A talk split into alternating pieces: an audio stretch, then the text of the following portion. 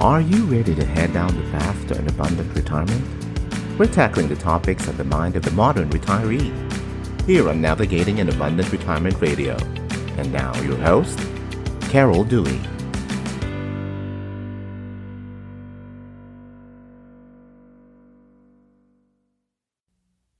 Welcome back to Navigating an Abundant Retirement Radio. I am your host, Carol Dewey, and this week we'll be addressing inflation.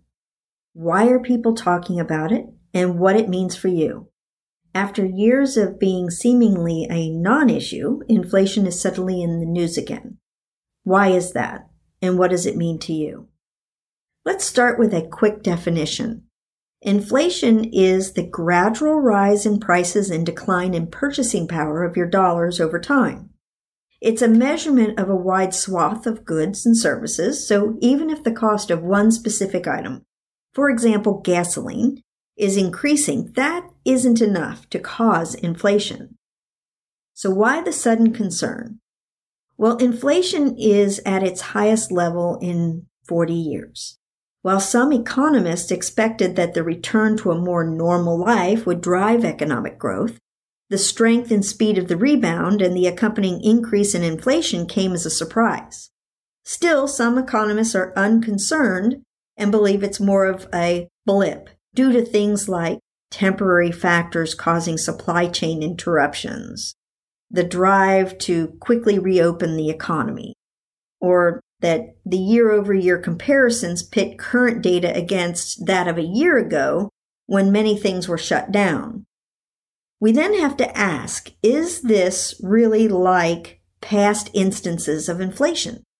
People who remember the high prolonged inflation of the 1970s and early 1980s may be justifiably concerned to hear that it may return to rear its ugly head. Now, I was not old enough to personally experience the high inflation effects during this time period, but my husband has enough years on me that he grumbles about how he remembers trying to buy his first home and having to pay 15 to 16% on a 30 year mortgage. Now, looking back on the data during that time, I did find that continued hikes in the Fed funds rate did push 30 year fixed rate mortgages to an all time high of 18.63% in 1981. But again, some economists point out some important differences between then and now. So let's go over those. There were several factors that collided to create the inflation of the 70s. Among them, misguided economic policy. There were two oil price shocks. Do you remember the OPEC embargo? And, of course, political pressure to maintain low inflation and unemployment in the short term despite the long term costs. Now, the lessons learned during that period have led to a better understanding of monetary policy, according to the economists. Now, many economists, including Ben Bernanke, former chair of the Federal Reserve System, which is the central bank of the United States, believe that public expectations play a critical role in driving inflation. If sellers expect high inflation, they set prices higher. If employees expect high inflation, they ask for higher wages. In the extended period of inflation in the 1970s and early 1980s, this cycle became self perpetuating. Today, however, many consumers like me have no experience with high inflation and are less likely to expect it. Now, I would say that inflation is a stealth tax. In reality, inflation is starting to cause real problems for Americans. Almost two thirds of Americans are now living paycheck to paycheck. One highly respected economist, Charles Goodhart, believes we will see high inflation for many years, and central banks around the globe are listening to him. If we have just 7% inflation for five years, we lose one third of the purchasing power of our money. If we have a 7% inflation for 10 years, we lose 50% of the purchasing power of our money. Now I consider that a tax. Now, that is a way for government to tax us without calling it a tax. What is so damning is that the tax applies to everyone, even poor people. If you are one of the two thirds of Americans whose income is around $50,000, in five years, you lose $17,000 of purchasing power. In 10 years, your $50,000 now only buys $25,000 of goods and services. Inflation will be an exasperating problem for everyone. If you are already retired, living off your savings, inflation will put you in a particularly difficult situation. Your income is possibly and potentially fixed, and essentially the price of everything has gone up. So, what can you do to protect your nest egg? Well, I read an article in the Wall Street Journal. There's no perfect way to inflation proof your investments. It was by Anne Tergesen. and the article examines the pros and cons of almost every product or investment claiming to protect your nest egg from inflation. William Bernstein is one of the independent investment advisors that is interviewed in the article, and he would say, and, and I agree with, is that there is no good answer or no perfect answer.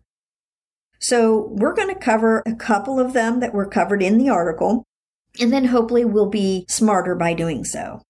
Option one is to delay your Social Security benefits. So the pros for delaying Social Security benefits are that the payment is going to go up. If you're new to the conversation here, if you're uh, under full retirement age, you're kind of wearing off a penalty every year. So you're getting about a 5% increase.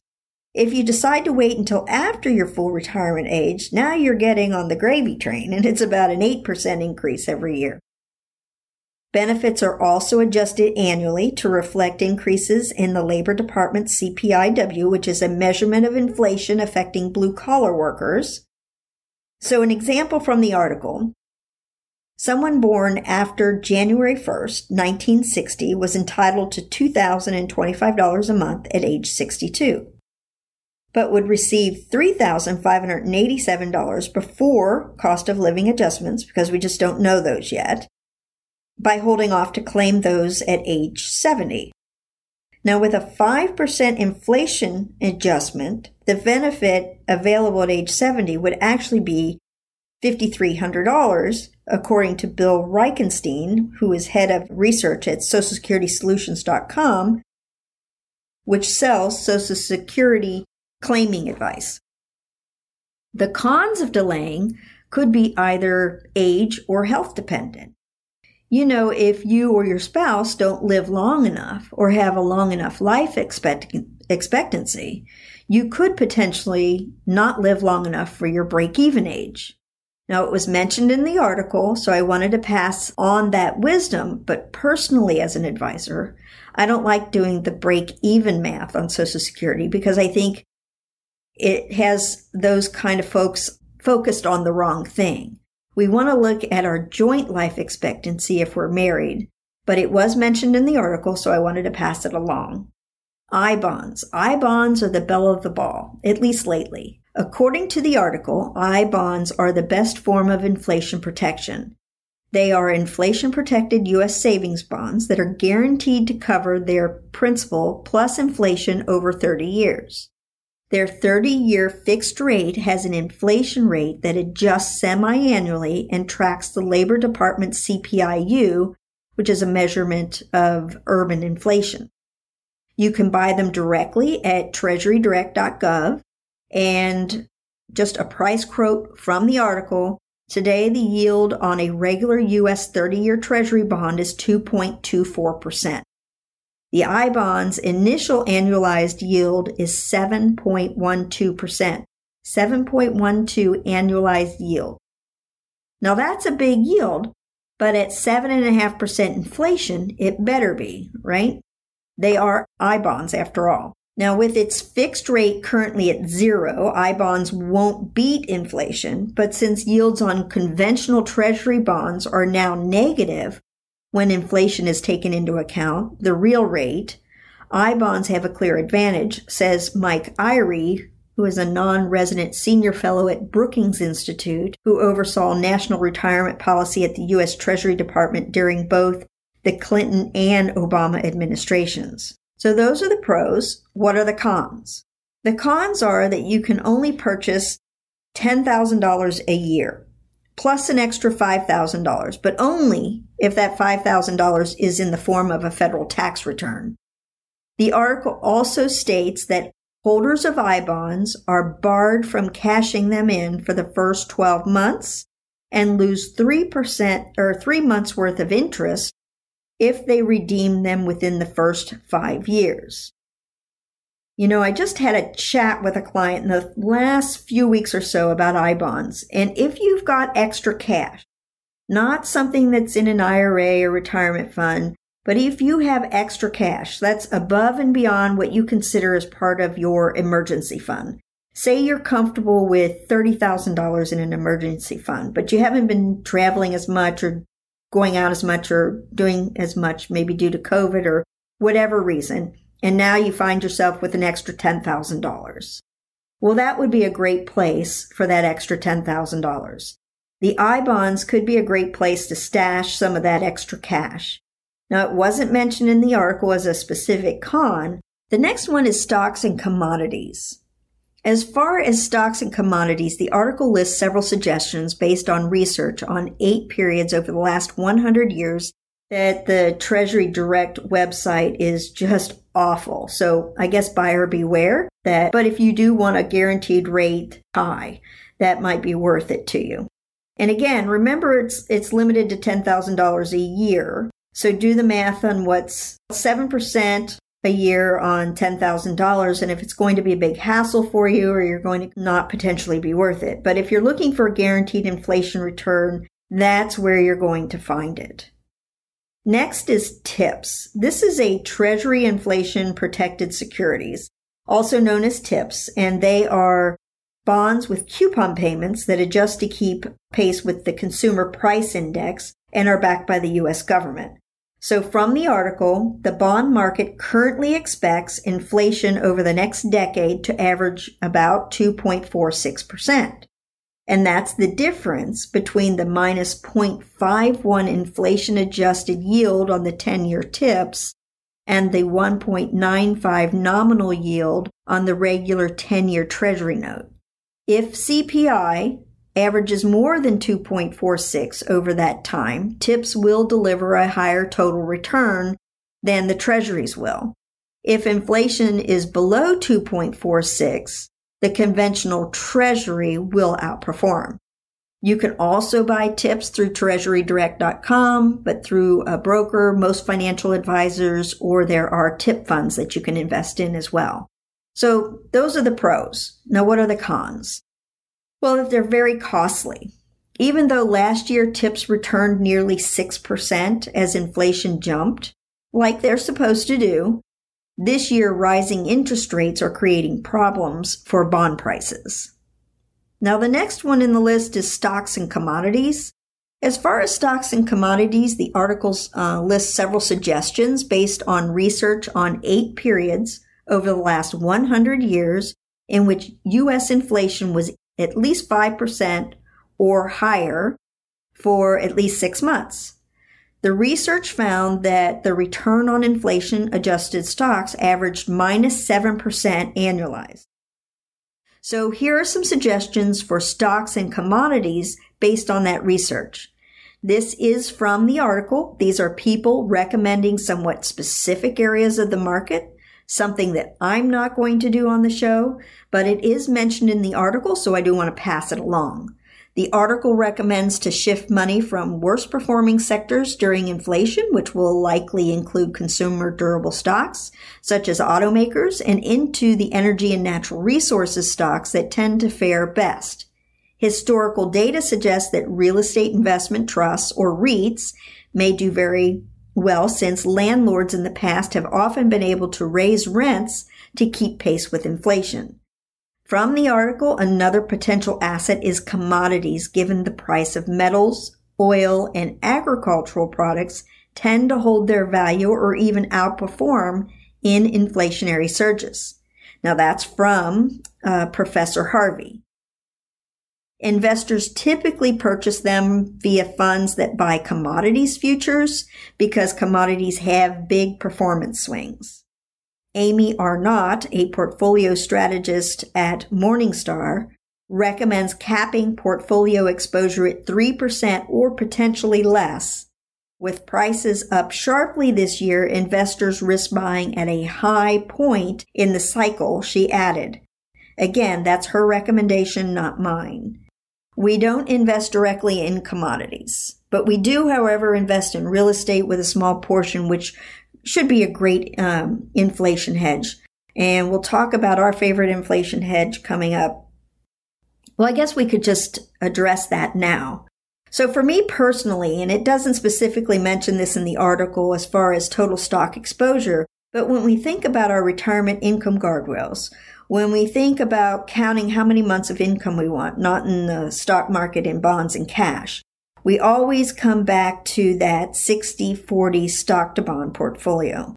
One of the reasons is that if you're taking out four, five, 6% a year, kind of that normal retirement income withdrawal percentage, you know you've got anywhere from six to 10 years that you aren't selling stocks when they're down. That's one reason we like 60 40. The other reason is that the 60 of the 60 40, that 60% stocks tend to be a fantastic inflation hedge in that we simply outgrow inflation. Among the 60% stocks, it's going to be the best companies in the world. Many of these are very large companies that have tremendous market share, and they're going to have enough market share that they can raise prices more than inflation. So in fact, by investing in the best companies in the world, we are on the other side of inflation. But when we go to the grocery store, we're on the wrong side of inflation. But we, when we own stock in the grocery store, now we're back on the right side of inflation. So buy stocks, have your portfolio, two thirds of your portfolio in stocks, if you can handle that. If your risk tolerance can handle that, well, then you're probably going to uh, pace inflation pretty well. And then finally, the grand poobah of inflation investments is gold. Now, this is from the article, and I'll sum up my thoughts on it right at the end in a very succinct fashion. A pro from the gold community is that the article states that gold has kept up with inflation. The con is that gold has kept up with inflation over very long time periods, such as the entire past century. But over a shorter period, there is high volatility. So I think I would reword that to say gold might pace inflation eventually, but you might not live long enough to catch up with eventually. So I'm not a gold fan. Let me reword that a little bit. Buy gold if you want to hedge inflation, but don't buy gold as part of a doomsday scenario. And oftentimes those are potentially the same people that are telling you to buy gold for various reasons. But I'm not a big fan. And I think we can stick with the 60% stocks, index funds, and ETFs, and we'll be golden. But I guess we'll see. Check in with me in about 100 years, and we'll see how we did. Now, what can you do? Prepare, but don't panic. While some economists don't see inflation as a long term issue, there are some dissenting opinions, so it's good to be prepared. As always, I recommend having a written financial strategy that considers your situation, goals, and timeline. In general, cash and fixed income products, for example, CDs, might be more likely to take a hit from inflation since your money just doesn't go as far. In summary, it might be a good time to take a fresh look at your asset mix. That's all I've got planned for you this week. Until next time, remember that navigating your abundant retirement starts today. I'd like to encourage you to continue our journey of enlightenment and education by subscribing to our podcast and downloading the show. You should consult a financial advisor familiar with the specific circumstances of your unique financial situation before making any financial decisions. Nothing in this broadcast constitutes as a solicitation for the sale or purchase of any securities. Any mentioned rates of returns are historical or hypothetical in nature and are not a guarantee of future returns. Carol Dewey is an investment advisor representative of Perpetual Wealth Financial, a Florida registered investment advisor firm.